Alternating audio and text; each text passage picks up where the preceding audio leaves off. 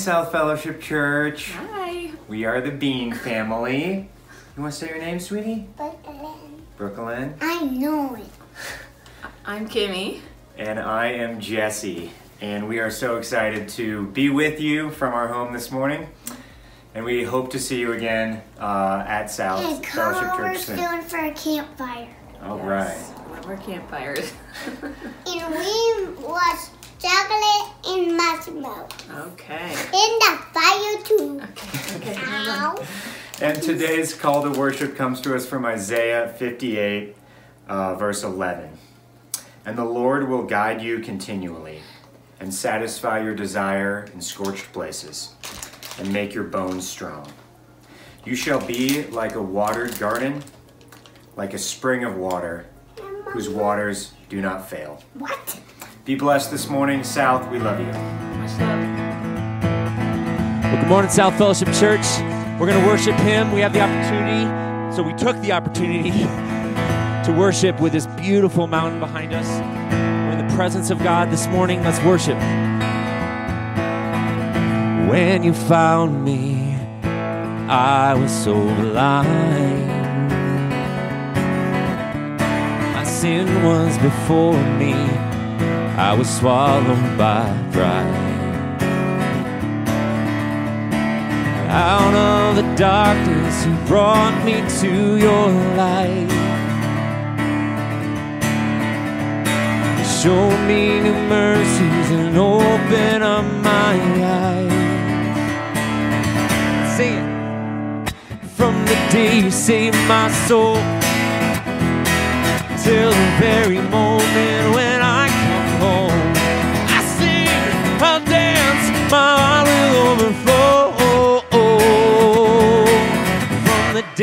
saved my soul.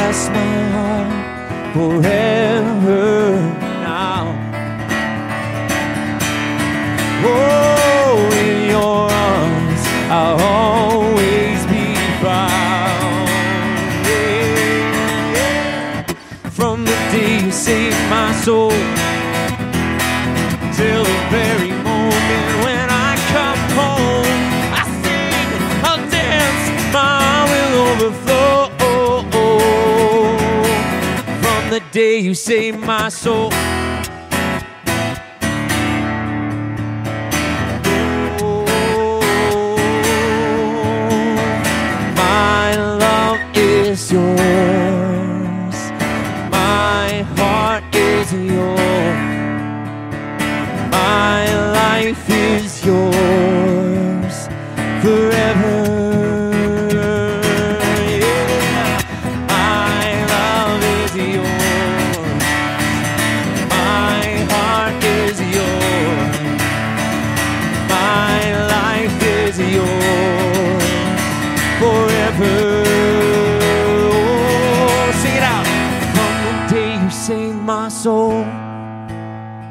Till the very moment when I come home. I sing, I'll dance, my heart will overflow.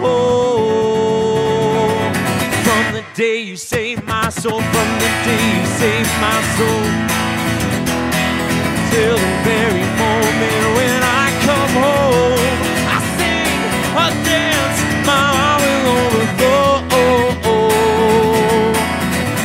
day you saved my soul. Oh, you saved my soul.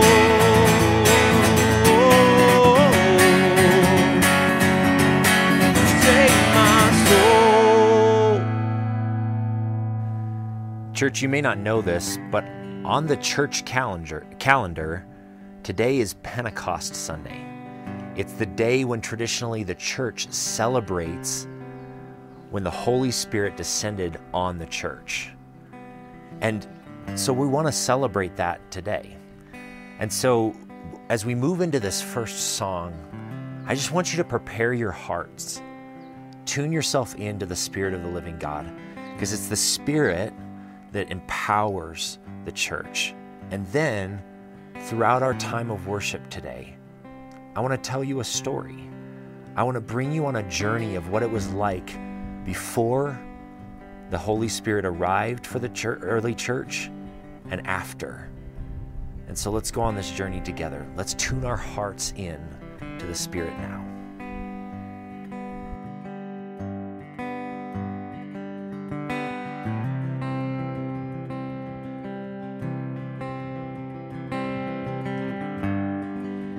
Nothing worth more will ever come close.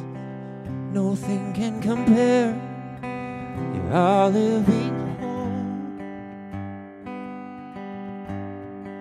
Your presence, Lord.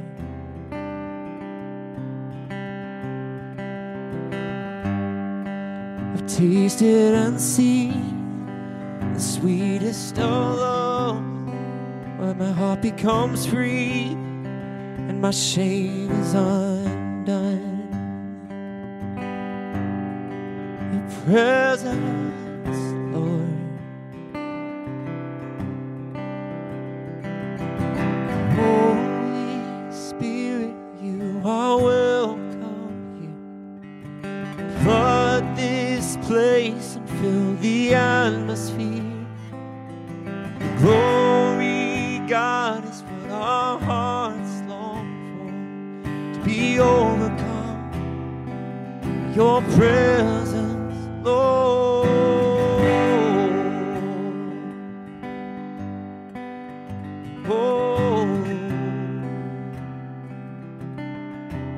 heart to Him.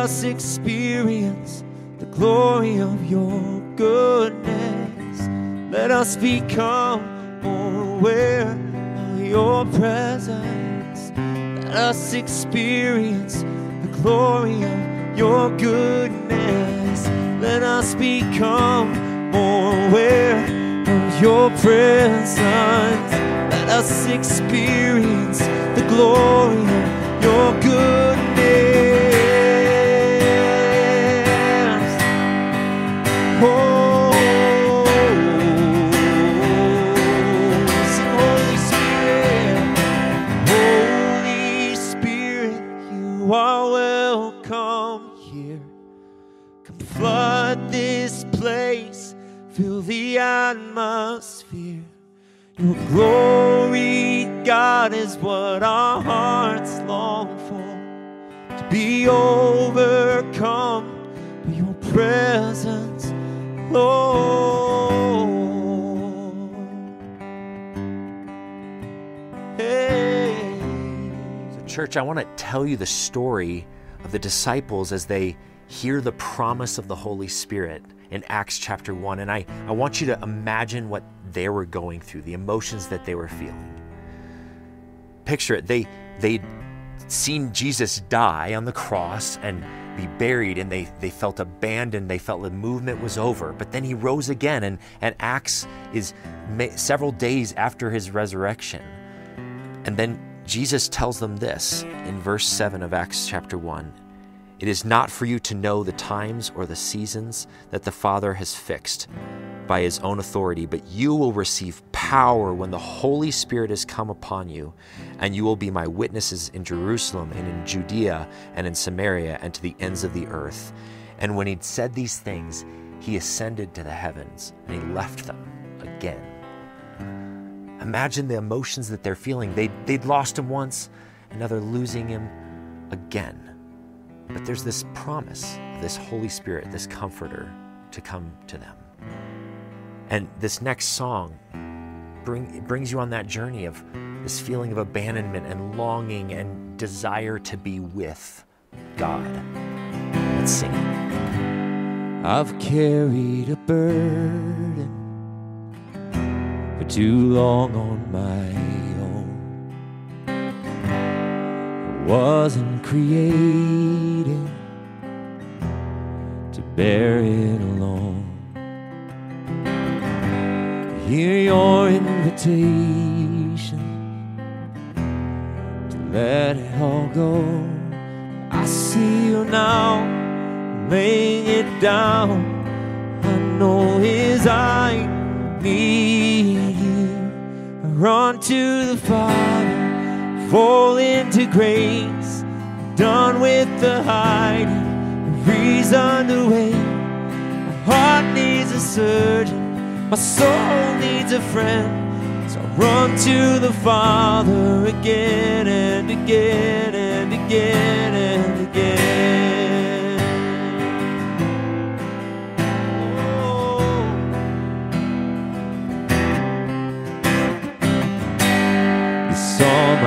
You had a plan from the start.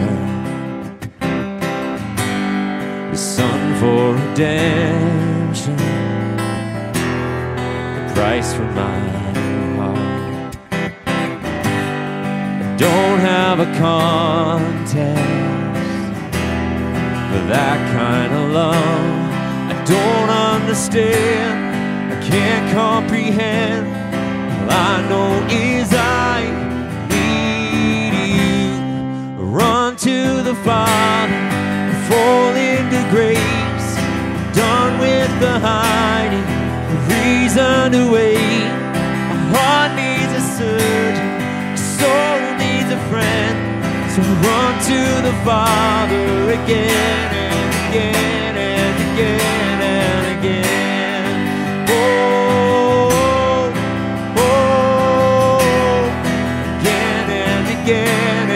again and again. Oh, oh, again and again. My heart has been in your sight long before my first breath, running into your arms is running to life from death. I feel a rush deep in my chest. Your mercy is calling out, just as I am. You pull me in.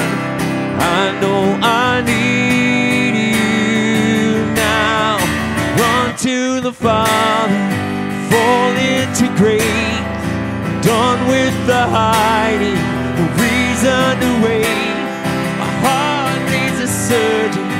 soul needs a friend. So run to the Father again and again and again and again. Oh, oh, again and again and again and again. Oh, oh, again and again and again and again. Again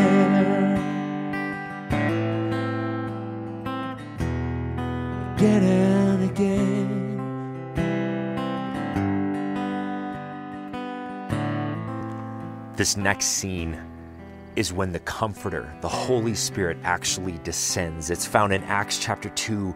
When the day of Pentecost arrived, they were all together in one place, and suddenly there came from heaven a sound like a mighty rushing wind, and it filled the entire house where they were sitting.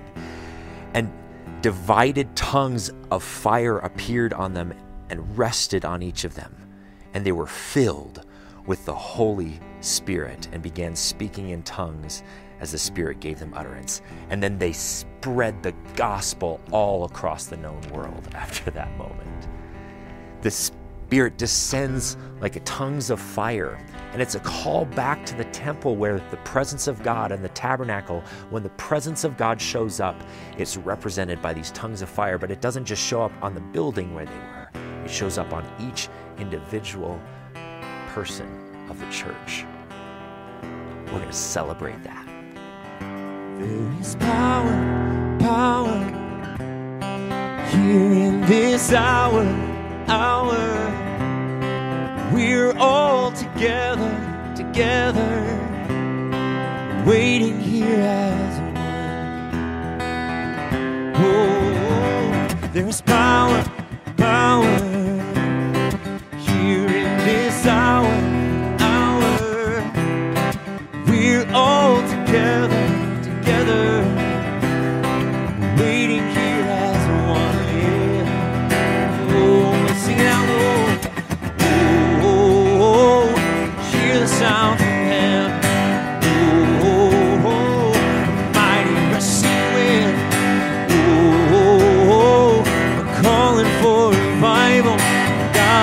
Let your fire fall again. It's burning in my soul. Burning in my soul. All your sons and your daughters dreaming the dreams of their father,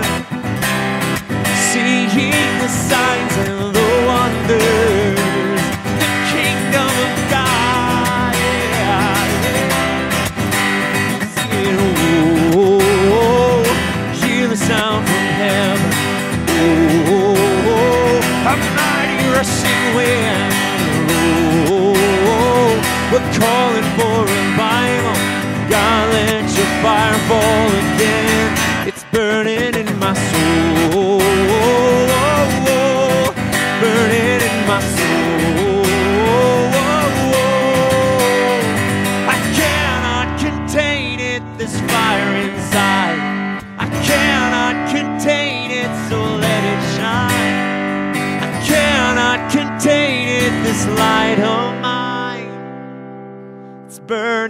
My soul. Hear the sound, it's burning in my soul. Hey, oh, oh, oh. Hey,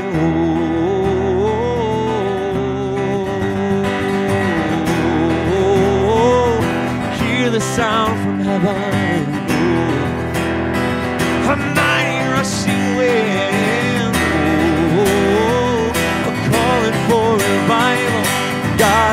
Let your fire fall again. It's burning in my soul. Burning in my soul.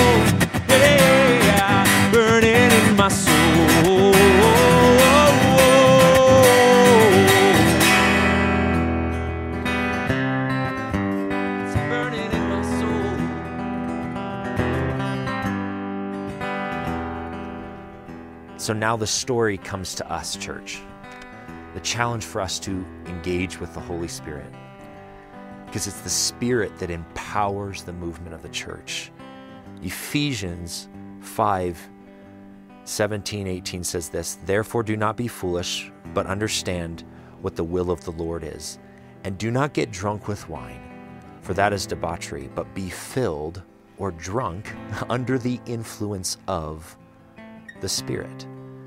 We want to be under the influence of the Spirit. And the key for us, church, as we celebrate Pentecost today, is surrender. Surrender to the influence of the Holy Spirit. And if you read the book of Acts, it's the Spirit that empowers the coming of the kingdom of God through the church. Let's surrender.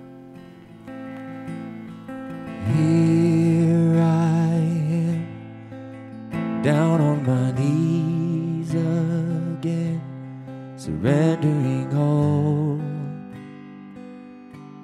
surrendering all.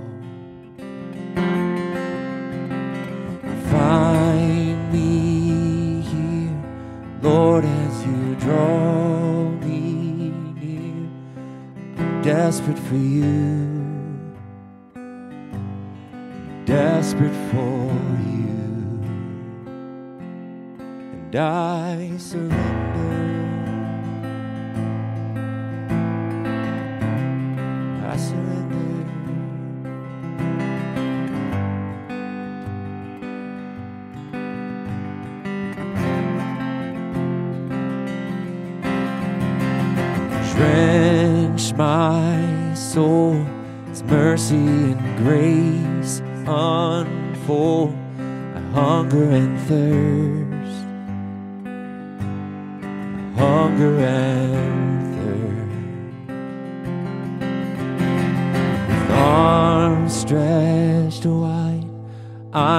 You hear my cry.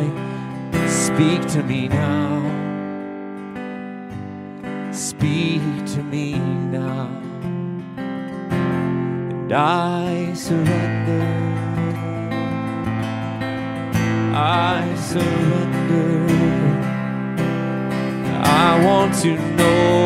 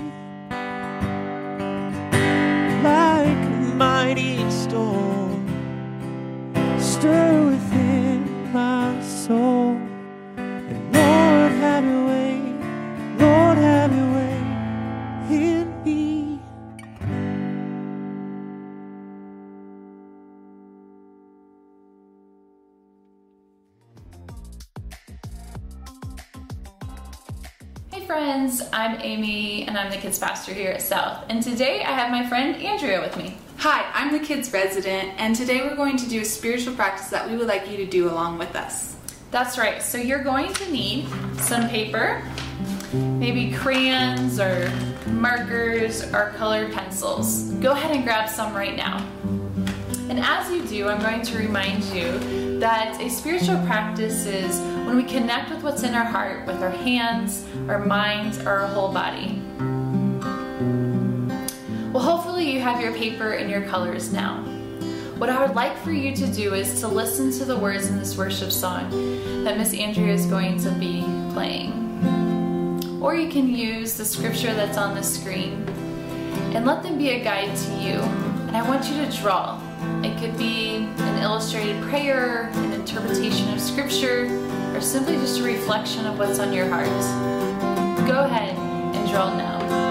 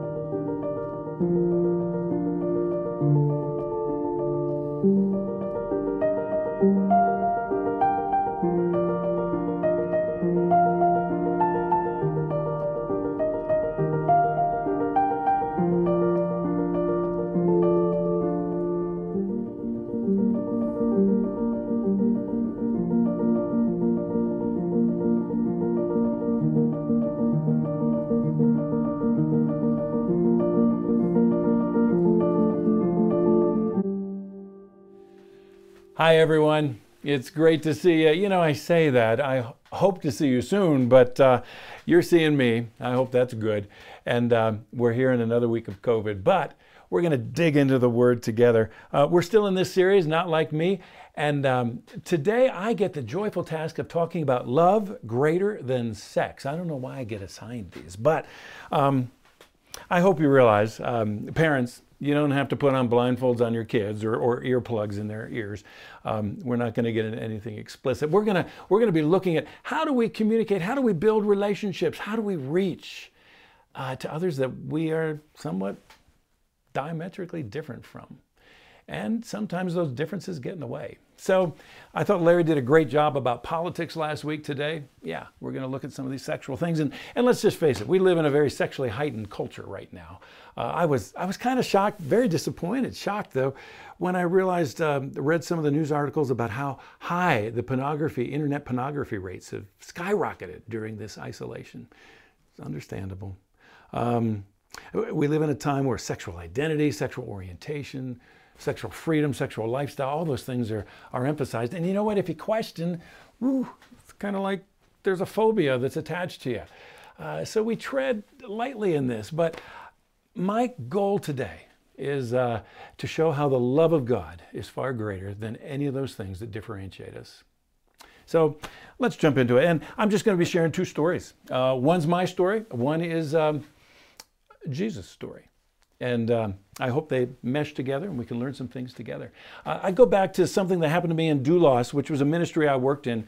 And um, that was a discipleship ministry. We used to have young adults who came for about a, a, year, and we would just pour into them.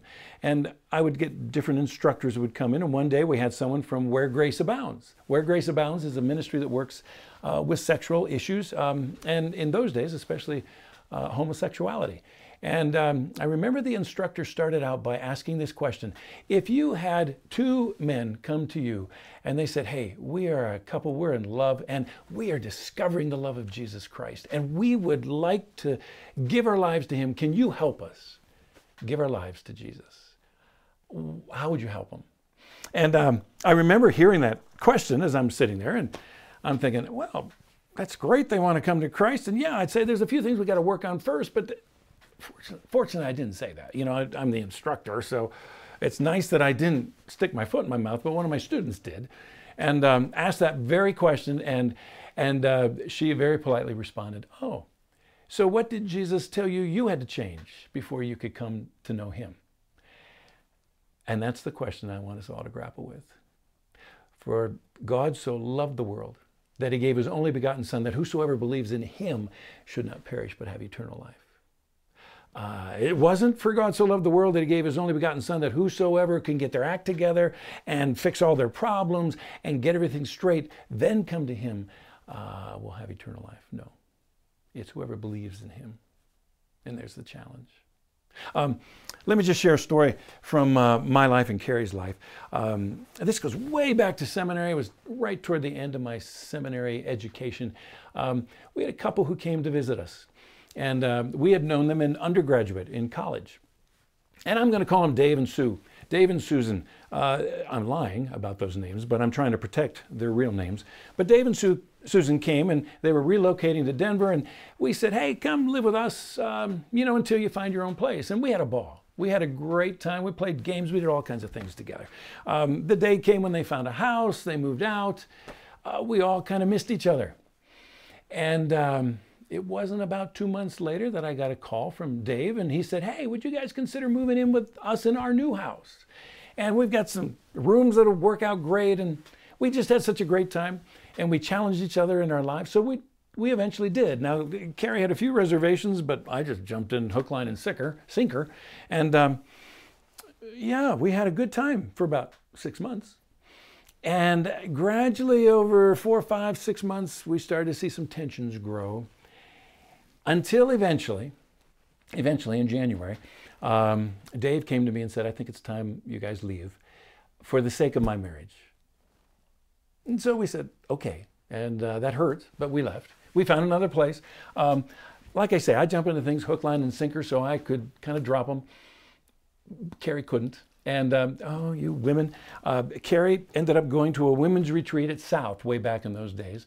And uh, she shared about this situation and how we hadn't seen this couple for four months. And the girls were praying. And then uh, one of the gals in the group said, I think we should pray much more specifically. And another one said, Yeah, I think we should too. We should ask God to bring that couple to you this Friday night.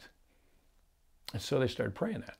And Carrie came home and told me that. And I said, Are you kidding? Friday night's only five days away. Um, oh, me of little faith. Friday night showed up, and guess what? The doorbell rang, and there was Dave with a pile of our mail, little sheepish smile. He said, You know, I'm really sorry. I meant to bring this mail over to you before now. Um, but here it is. And he said, You know, if you guys ever want to get together again, let's, let's do it. Guess what? It initiated our relationship again. We got together. We had a great time. We, we went to the zoo. We played all kinds of games. We had, we had a terrific time again with Dave and Susan until, until the summertime, until after graduation. Um, I remember a June night, late June, about 11:30, getting a phone call, and Dave said, "Can you come over?" And I was shocked. And so we threw our clothes back on. We went over there to their house. Dave took me outside Susan sat with Carrie, and they explained how David was a homosexual. And he had found someone that he loved, and he wanted to spend the rest of his life with him. Um, I was shocked, but I said to David, I said, hey, we'll, we'll walk with you. I don't understand. I don't know what's going on, but we'll walk with you. Um, we spent time with them that summer. We ended up, um, after getting them into some counseling and some work like that, we ended up going back east and um, back there, we eventually heard from them um, later that year that their marriage had dissolved and they got divorced, went their separate ways. Hmm. That was my story. And I wrestled. What do I do? How do I help? Where do I step in? Um, and I asked the question as I was getting ready for this message where does Jesus speak into that? And if you've got your Bibles with you, I'd ask you to open to John chapter 8. John chapter 8, just a little clip of story from, from the life of Jesus. Um, and it's one that you know. It's where the woman was caught in adultery and, and brought, to, uh, brought to Jesus. Um, let me just read these verses, uh, the first uh, 11 verses from John chapter 8. Jesus returned to the Mount of Olives, but early the next morning, he was back again at the temple. And a crowd soon gathered, and he sat down and he taught them. And as he was speaking, the teachers of religious law and the Pharisees brought a woman who had been caught in the act of adultery. They put her in front of the crowd. Teacher, they said to Jesus, this woman was caught in the act of adultery. The law of Moses says to stone her. What do you say? They were trying to trap him into saying something that they could use against him. But Jesus stooped down, wrote in the dust with his finger, and they kept demanding an answer. So he stood up again and he said, all right. But let the one who has never sinned throw the first stone. Then he stooped down again and he wrote in the dust. When the accusers heard this, they slipped away one by one, beginning with the oldest until only Jesus was left in the middle of the crowd with the woman. Then Jesus stood up again and said to the woman, Well, where are your accusers? Didn't anyone of them condemn you? No, Lord, she said. And Jesus said, Neither do I. Go Go and sin no more. We all know this story. Um, and, and, I, and I just look at this setting. This is the end of a, of a great festival they've had. Jesus made quite a ruckus the day before. Even to the point where you'd almost question, I wonder why he returned to the temple courts. But when he came back in, I almost picture the word travels around, hey, Jesus is over there. And uh, the crowds start to gather. In fact, when you get back and you look at some of the language, it says, all the people came and surrounded Jesus. Uh, and so Jesus began to teach. And then you can kind of look over here on the edge of the crowd. They start to part as the religious leaders push their way through and they bring this lady. And I just picture them forcing her to kneel on the ground. And they say, This lady was caught in adultery. Now, the, Mo- the, the law of Moses says that she should be stoned. Jesus, what do you say? And at that moment, Jesus stoops down, and it just tells us he started taking his finger and started writing in the dust. Just writing in the dust. And I have a feeling as he was writing in the dust that um, the religious leaders kept pushing him and pushing him and asking him, what are you, what are you doing? What do you, what do you say about the law of Moses? Come on, you're supposed to be an expert in this law. Come on, show us you're an expert.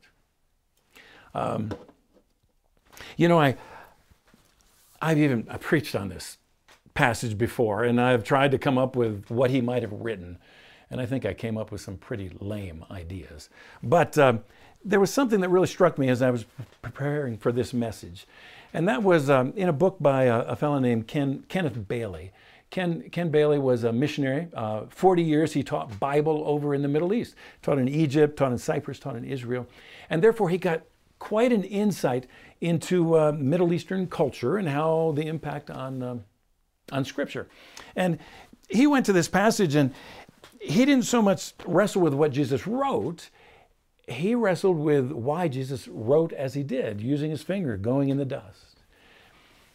And he pointed out that this particular day, this was after this Feast of the Booths, uh, a very popular feast where there would have been uh, thousands and thousands of people that came to Jerusalem for it. Uh, the day after the feast was a Sabbath day, a high holy Sabbath day, so nobody was supposed to do any work. Um, I never knew this, but I, I, knew that the, the whole work ethic and work legalism was, was rather absurd that the um, Jewish people came up with. But, but Bailey pointed out how people were not allowed to write on the Sabbath day. In other words, they could not take a stylus or they could not take a permanent pen and write something on parchment or some permanent way. Um, but they were allowed to write with their finger in the dust. You know, I was thinking about that. I could probably, I could, I could write volumes on my desk because I have so much dust. But um, that's beside the point. Here's Jesus, all the dust on the temple floor, big vast floor, and he just stoops down and he starts writing in the dust. Um, I mean, some of that could be said. Hey, you guys think I'm country bumpkin? I don't know about the law. I do know about the law. And he's writing with his finger in a way that's appropriate uh, by those legalistic experts. And you know, I just throw out, I just throw out, he might be writing, he might be writing Leviticus 21. Here's what this verse says, this law. If a man commits adultery with his neighbor's wife, both the man and the woman who have committed adultery must be put to death. The reason I wonder if Jesus might be writing that is set this picture. He's sitting there, he's just writing things in the dust, and these leaders are still pushing him and stressing, and they're saying, What, what, what are you going to say? Where's your answer, Jesus? So that finally Jesus stands up and he says, Okay, all right, all right. But let whoever of you is without sin cast the first stone. In other words, Jesus is saying, Okay, stoner. But whoever of you has uh, fulfilled all the law, Whoever of you has kept every requirement in the book, whoever of you has followed each one of these minute little details, okay, and you say you are sinless, pick up a stone and you be the one to initiate the penalty that the law requires. And after saying that, Jesus stoops back down and begins to write in the dust. And I wonder if he was just filling out that regulation. Yeah, the man and the woman shall be put to death. Well, one by one, the religious leaders realized they've been caught. They thought they were going to set a, a, trap for Jesus, but instead, yeah, here they are stuck. And from the oldest, they begin to leave until they're all gone. And eventually, Jesus stands back up and he looks at the woman who's still there on the ground. He says, Where are your accusers? Uh, didn't anybody condemn you? And she says, No, sir. And then Jesus says these amazing words Neither do I. I do not condemn you. Now, go and sin no more. Grace and truth, grace and truth. I don't condemn you, but go and sin no more. Uh, yeah, this book that we're using, uh, Not Like Me, kind of came out with a, with a little paraphrase of that. Uh, I, I don't condemn you. Now, go, you don't have to live your way like you're living. I got a little stone here. It's probably hard to see. Maybe it's hard to see. There you go. And this little stone used to have the number one on it. You probably get the point of what this stone was. Uh, my Aunt Ella gave me this when I graduated from seminary a long time ago.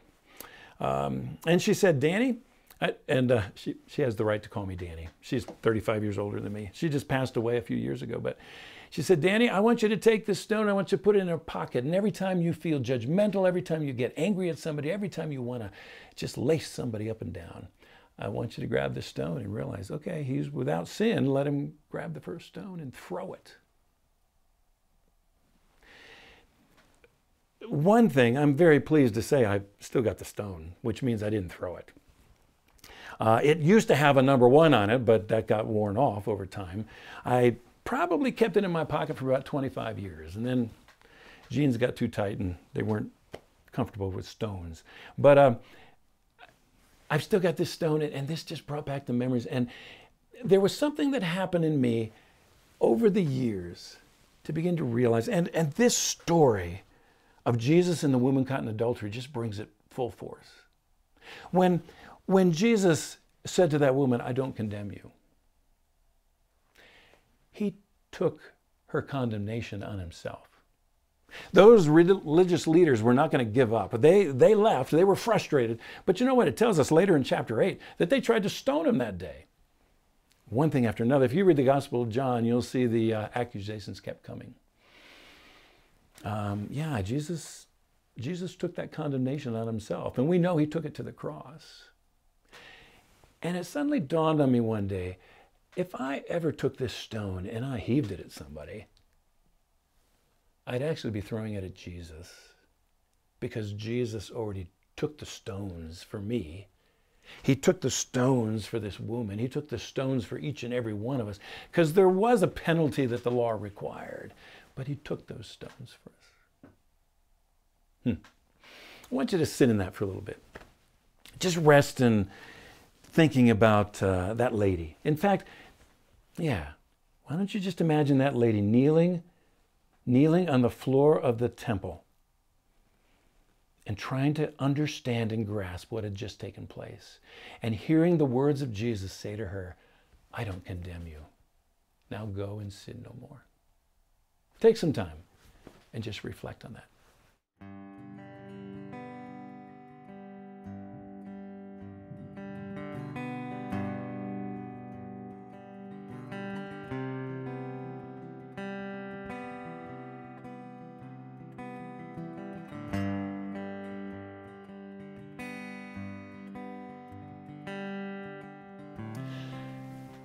Hope that was a good journey for you. I hope you entered into that and spent some time just putting yourself in her place.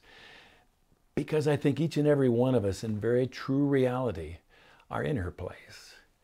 We are guilty of many, many, many things. Uh, sometimes we forget that. Sometimes we forget the fact that Jesus took the stones for us, Jesus took the cross for us, Jesus carried our condemnation and buried it once and for all. Jesus took the penalty. As we come to grips with that, I, I just want to share four simple little points, four, four little takeaways that I would encourage you to reflect on. As we try to figure out how do we reach to people who are different than us, who, who maybe we have divisions with, disagreements with, and yet God says, no, I want you to reach to them. Point number one don't set aside your convictions. to simply build a relationship. No, your convictions are important in that process. Don't set them aside. Jesus didn't set his aside. Jesus said, I don't condemn you. Go and sin no more. Um, sometimes you may have heard the, uh, the statement you say you love me, you say you accept me, but if you don't approve of me, then you don't love me, you don't accept me. And I would just encourage you to realize that's a lie. That's a lie. I think any parent can tell you that. Uh, parents will tell you, hey, I, I love my kids. I accept my kids. My kid is always going to have my name indelibly on him. I don't always approve of what my kid does. And so there's times I have to discipline him. There's times we have to talk about it out together. But I love him and I accept him. It doesn't lessen my love just because I don't approve of his behavior. Um, when it comes to our convictions, don't set your convictions aside, but step into them with truth and grace, like Jesus did. And that brings me to the second one don't let your convictions condemn. Jesus said, I don't, I don't condemn you. And I think in those words, that lady might have heard something even greater. I don't condemn you. I love you. I love you, and I've got so much more for you. I don't want you to go back to that life.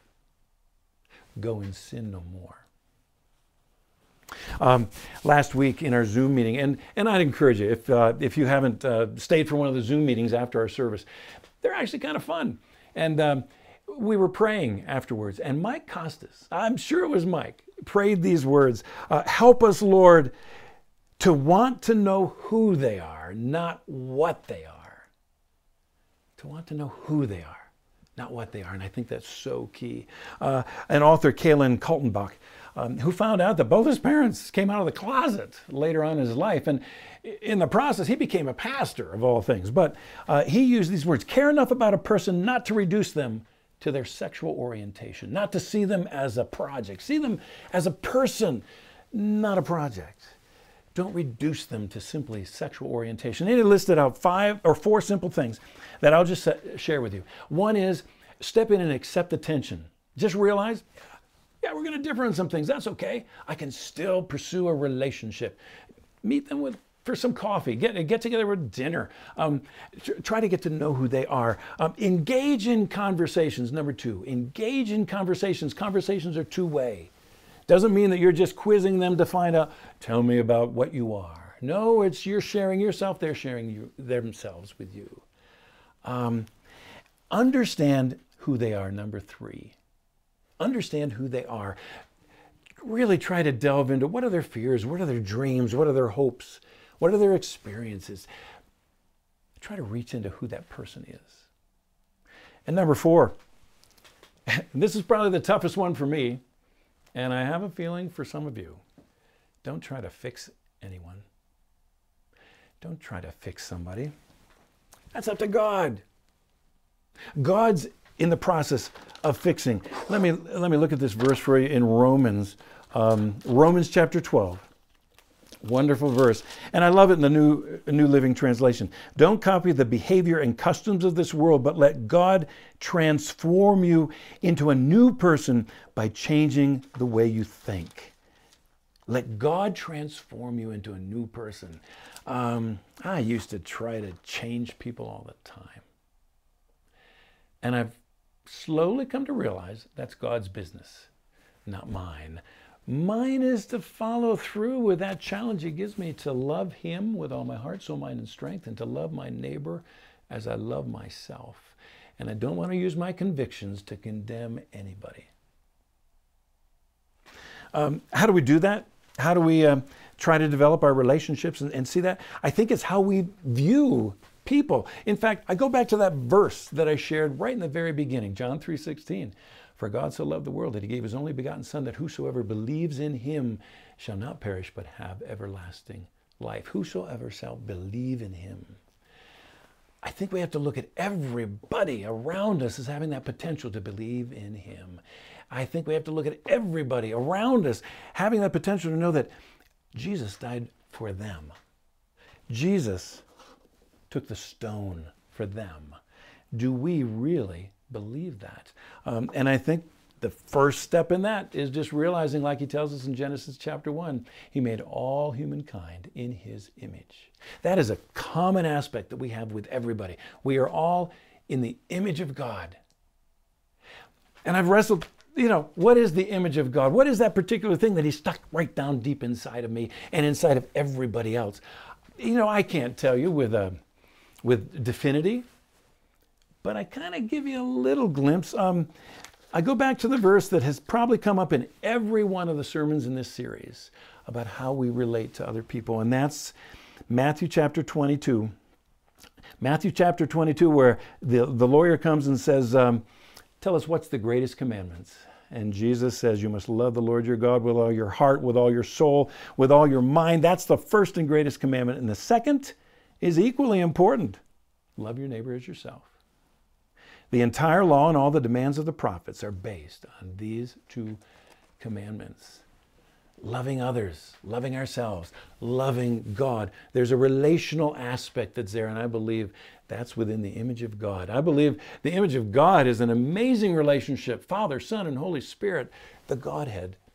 And He's inviting us into that relationship with Him. Everybody Everybody that I know, everybody in this world has a need for relationship, has, has a desire for intimacy, has a bonding. That's why this time of isolation is pretty tough. But there's a fourth point. You know, yeah, we, we, we don't give up our convictions and we don't use our convictions to de- condemn, and we need to see people through fresh eyes. They're in the image of God, and, and we need to be reaching to them. But we also have to realize ah, Jesus offers so much more than just being in his image. Jesus took the penalty for each and every one of us, and he invites us to come under his covering, under his um, safety and protection and no condemnation. And he invites us to come in and begin to understand the identity that we have in him as we surrender to his, to his lordship in our lives. And it's not surrendering in such a way that says, okay, I'm going to fix this, this, this, and this, and then I'll surrender. No. And I hope we never tell anybody that. But it's coming in and surrendering and realizing Jesus took the penalty. And he causes, causes me to come to him and have this new identity. Let me just read, just quickly. Um, in Ephesians, there's a lot of these little, um, little tidbits about how, how we are identified in Christ when Carrie was going through cancer this second time, uh, she was waiting to be radiated on each time she went down there and had to look at that huge contraption staring at her. She would recite these to herself. Uh, I'm a saint. Ephesians 1 1. I'm a saint. I, I don't feel like a saint. I don't feel all that holy.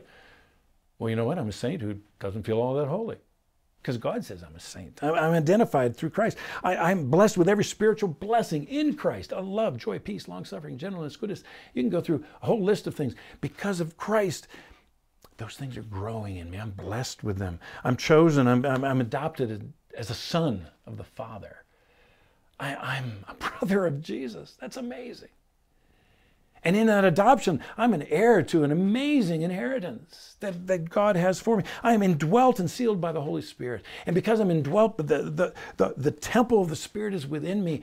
He is teaching me the things that Jesus taught when he was here on earth. Um, we could go on. There's so many things about our identity with Christ. Yes, I believe everybody is created in the image of God. Oh, and I pray that we would go with the good news to tell everybody that we see that God invites people to come under the no condemnation of Jesus Christ and enter into that fellowship with Him where we can then be identified with Christ. We can be His representatives in this world. And part of that aspect of being His representatives is going to love our neighbor as we love ourselves, as we love God Almighty. Love greater than anything that divides us love greater than any sexual identification or sexual orientation, love greater than anything that separates us, love that calls us to come together. I just want to bring this to a close and uh, kind of wrap up my story. The story that uh, Carrie and I had with Dave and, and Susan. You know, it was a a few years after that incident took place, it was a few years after their divorce, uh, Carrie and I were back here in Colorado, and we were coming out of a store, and lo and behold, who would we see but Susan? And we said, Susan! Um, and she came over and we laughed, and it was great, and we could sense the pain, and we knew the hurt, and we could tell, yeah, she'd been hurt to the point there was very little trust. She was somewhat disillusioned about the church. She'd been, yeah, it was it was hard. And yeah, we said, hey, let's get together again. And, you know, we never did. And then there was Dave. And this was when I was working with Doulos, and I was in a little restaurant, and uh, I had the students with me, and we were over at a table, and I went up to make an order, and while I was doing it, I heard the familiar quality of his voice say, Dan Elliott. And I turned around, there was Dave. Big smile, jolly guy like he always was. He was sitting with his new partner. And I went over there and I wondered as I walked, should I shake hands or hug? I'm not sure. We hugged. We had a great, short, but great time catching up. Just little tidbits that we were sharing here and there. And then, um, hey, I, I said, you know, I got to get back to my students, but hey, here's my phone number. Let's, uh, let's call each other. And he wrote down his phone number and he said, yeah, let's call each other. That was 24 years ago. We never have. 24 years ago, I've uh, never heard from Dave and he's never heard from me. And I don't know if I'm just been at a loss of words to know what to say. But as I've been working on this message, I've been struck with something. I look at that relationship and I think I had a conviction that destroyed a relationship. And I will tell you right now, and I, know, this is frightening for me to do it. It's one thing to say it when we're standing in the church and you know we're all sitting there in that sanctuary together, and I make a promise to you all. It's another thing to say it online and uh, wondering who in the world is all hearing this. But I want to tell you, I want to rewrite the ending of that story. I want, instead of saying I had a conviction that destroyed a relationship, I want to say I had a conviction that interrupted a relationship. Because I know I've got to search for Dave. I don't know where he is. I don't know if he's still in the lifestyle. I'm not sure. But I want to try to get to know Dave as a person. I want to try to stop viewing him as someone who's running away from Jesus. I want to start viewing him as someone that Jesus has called me to love. Love as my neighbor, love as I love God, love as I love myself. I want to reopen a relationship.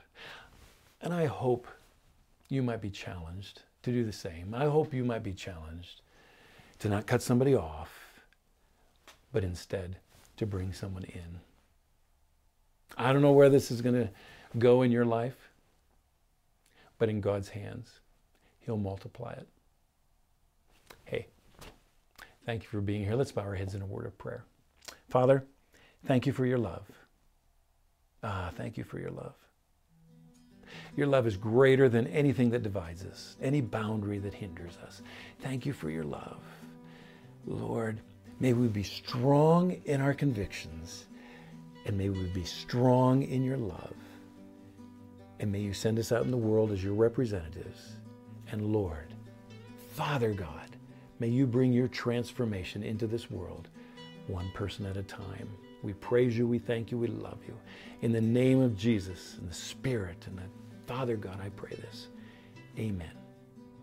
Well, thank you so much, Pastor Dan, for continuing to challenge us. These last weeks have been really stretching as we have been encouraged to love people that are not quite like us. As I've been reflecting on these weeks and these messages, this is difficult. And I know that I can't grow in my love for others or my ability to expand my heart to accept them and listen to them with the heart of Jesus if it's not for the Spirit of God.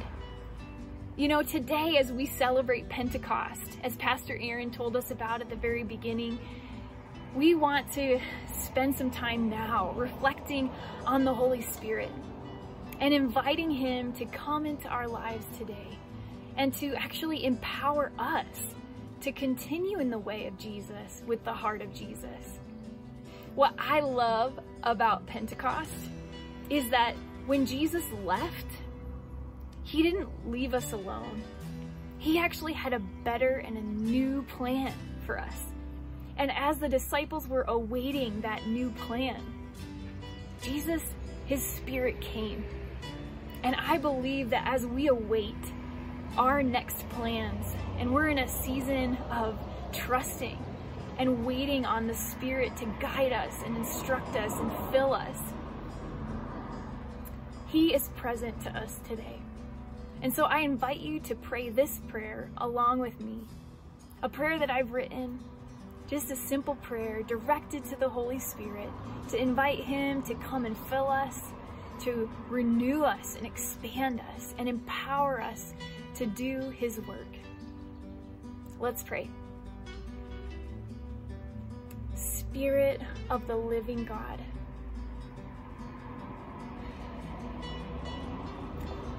we open our palms today to invite you into our hearts. Holy Spirit, fill us. Fill us with more of you. Holy Spirit, renew us, cleanse us, and expand us to love in the way of Jesus, with the heart of Jesus. And Holy Spirit, empower us. Give us the strength and courage to take steps of obedience to you today. We love you, Holy Spirit, and we pray this in the name of our Lord Jesus Christ. Amen. Good morning, South Fellowship Church. It's me, Larry, and uh, I'm not with you guys this morning. I'm actually away in the mountains with my family for a few days, just sort of getting a little bit of rest and charging up for the next few months. And and uh, hope you are getting some rest too, uh, and also enjoying just the beauty of God's good creation. Um, I wanted to just share a couple of quick things this morning. I sent out an email earlier this week, and we put on Facebook uh, a couple of days ago about um, a response to President Trump last week, last Friday, I think, um, deeming churches as essential organizations. And, and what he was saying is that churches should be allowed to meet and governors should allow it and all those sorts of things. And as you might imagine, it caused church staff around the country to go, oh my gosh, what do we need to do? And all those sorts of things. Um, some people are really excited, going, Well, this is awesome. Let's meet. Can't we meet on Sunday? Um, others are going, Whoa, this feels way too early. Um, and probably a lot of emotions from a lot of different people. I know I've had different emotions about it. I've had to think about it and process it. And, and every emotion is okay and totally normal. A couple of things I want you to know. Number one, churches have always been essential. It's Jesus's plan. Um, I, I, remember a famous pastor used to say the local church is the hope of the world. And what he was saying is it was Jesus's plan for loving the world. And, and in times uh, that are really difficult, the church has had a significant voice and an opportunity to meet people, people where they are and love people well. Because the truth is, the church isn't a building, it's God's people. And I just want to say thank you, South Fellowship, for being God's people, being God's church in this season. I know we haven't been in our building in weeks, um, and I know that we all can't wait to get back together, but I just want to say you've been being the church. Uh, churches around the country and around the world have continued being the church uh, during all of COVID. And so the church has never stopped being essential. It's it's been right there in the front lines, meeting people's needs praying for them and, and staying with people and caring for the sick and the poor and the widow and the orphan and on and on it goes. And in this season, through our food bank and through South Cares and through you in your neighborhood, loving your neighbors well, you're being the church. So uh, as far as getting back together, what does it look like to come into our building? Well, as you might imagine, that's complex. There's a lot of things to consider there um, uh, from the space and making sure it's a safe, healthy environment, making sure we're following all the regulations and the rules, which it seems there's an update almost every day. So I've put together a team that's working to create a reentry plan. It's a phased plan. Uh, where we will sort of introduce in phases what coming back together looks like. And as you might imagine, that's going to take a little bit of a time. Uh, but we're not dragging our heels. We're working on it, but we want, but we want to do it wisely and discerning uh, what the Lord would have us to do. So I would ask you to be praying for this team and our elders about that as we seek to to follow Jesus and to continue to create space for community. Um, and I know that you want to know more about that. We're working on it on June 7th, which is a week from today. We're going to be talking about that more, talking about those phases, and we're going to put it on our website so you can follow along and we'll keep it updated on a regular basis as well. So pay attention uh, next weekend. Be, be, be sure to tune in. Um, the second thing is we've had a lot of questions about what's happened to our lead pastor search. Well, a few weeks ago there was an update that the search team had handed off the the the search to the elders, and the elders have been working, spending a lot of hours praying and watching sermons and having interviews and conversations and and all those things. And we're really excited about the direction that God is taking us, we're confident that God's moving this to a close. Um, and on June 7th, we're going to give an update uh, about where we are and how you can specifically pray about that and reentry. So make sure to tune in and join us for worship on June 7th. Uh, we'll give you some updates. And in the meantime, just be praying for God to continue to give us wisdom, to continue to lead and guide us. And uh, know that you are loved, that you are missed, and we can't wait to see you soon. Love you guys. See you. Thank you so much, South, for joining us for another online experience. It is always a treasure to worship with you, even at a distance. Now, before you head on out to your Zoom room or to whatever else you had planned today, I want to tell you that next week is a week you're not going to want to miss. First of all, we are taking intentional steps to provide care and counsel for you, as well as ways to connect. We are opening up a new support group. It is called our Safer at Home Stress Support Group and it will be offered immediately after our Sunday online experience for three weeks. And all you have to do is register. There's no cost, no uh, requirements, just showing up and saying, hey, can you help me process some of the stress that I'm going through? And some of our therapists in our community are willing to offer you specific care if you are extra concerned or feeling extra stressed during this season of COVID. The other option is to join our Facebook connection group. This is for summer meetups. Summer is an excellent time when we can be outside in safe, small group spaces and enjoy connecting mask to mask or side by side uh, during this season. So we would love to have you join our Facebook group next Sunday as we open up all the options of places to go and people to meet and events to attend, uh, both digitally and perhaps next to each other.